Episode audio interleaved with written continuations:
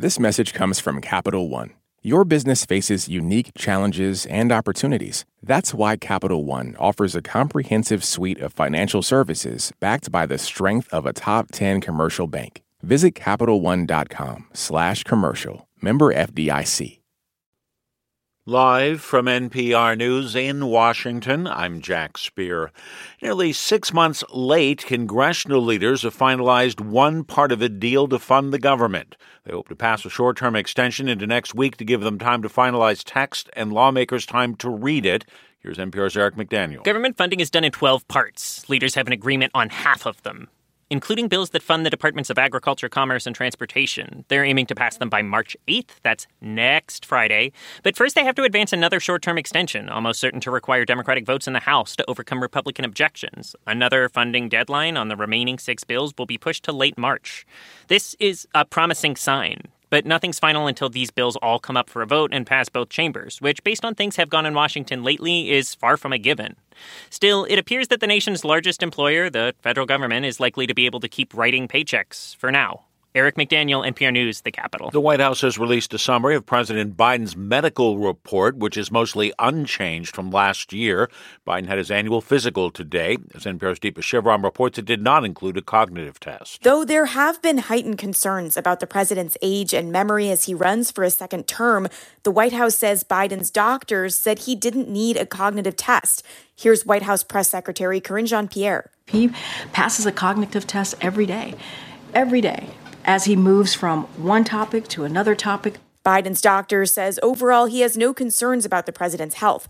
Biden is on a new medication to deal with his acid reflux, and he's been using a CPAP machine, which helps him with his sleep apnea condition.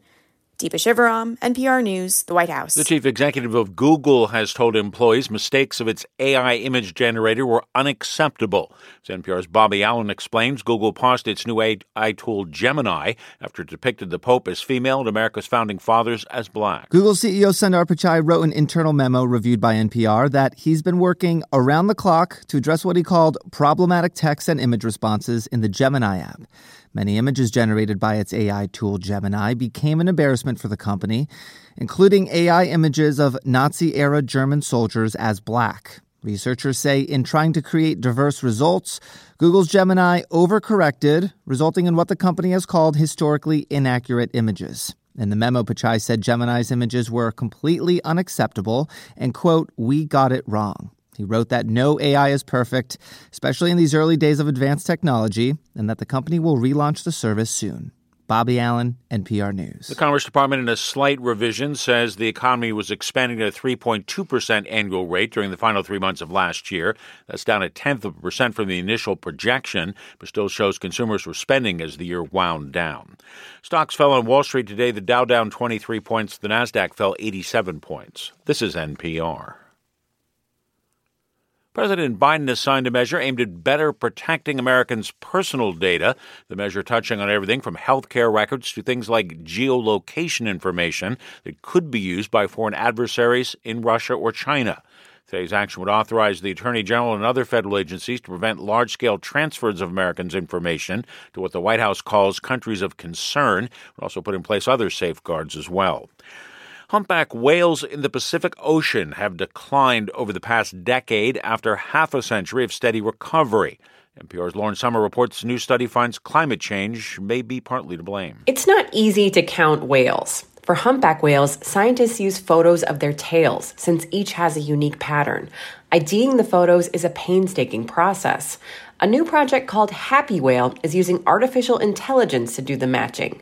Using photos from both researchers and citizen scientists, they found one group of humpback whales in the Pacific Ocean has declined more than 30% since 2013.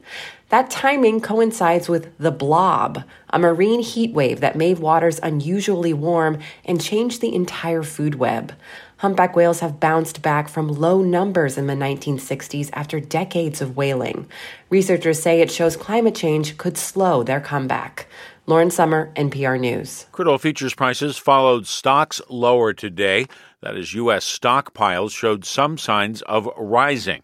Oil was down 33 cents a barrel today to settle at 78.54 a barrel in New York. I'm Jack Speer, NPR News in Washington. This message comes from NPR sponsor Mint Mobile. From the gas pump to the grocery store, inflation is everywhere. So Mint Mobile is offering premium wireless starting at just $15 a month. To get your new phone plan for just $15, go to mintmobile.com slash switch.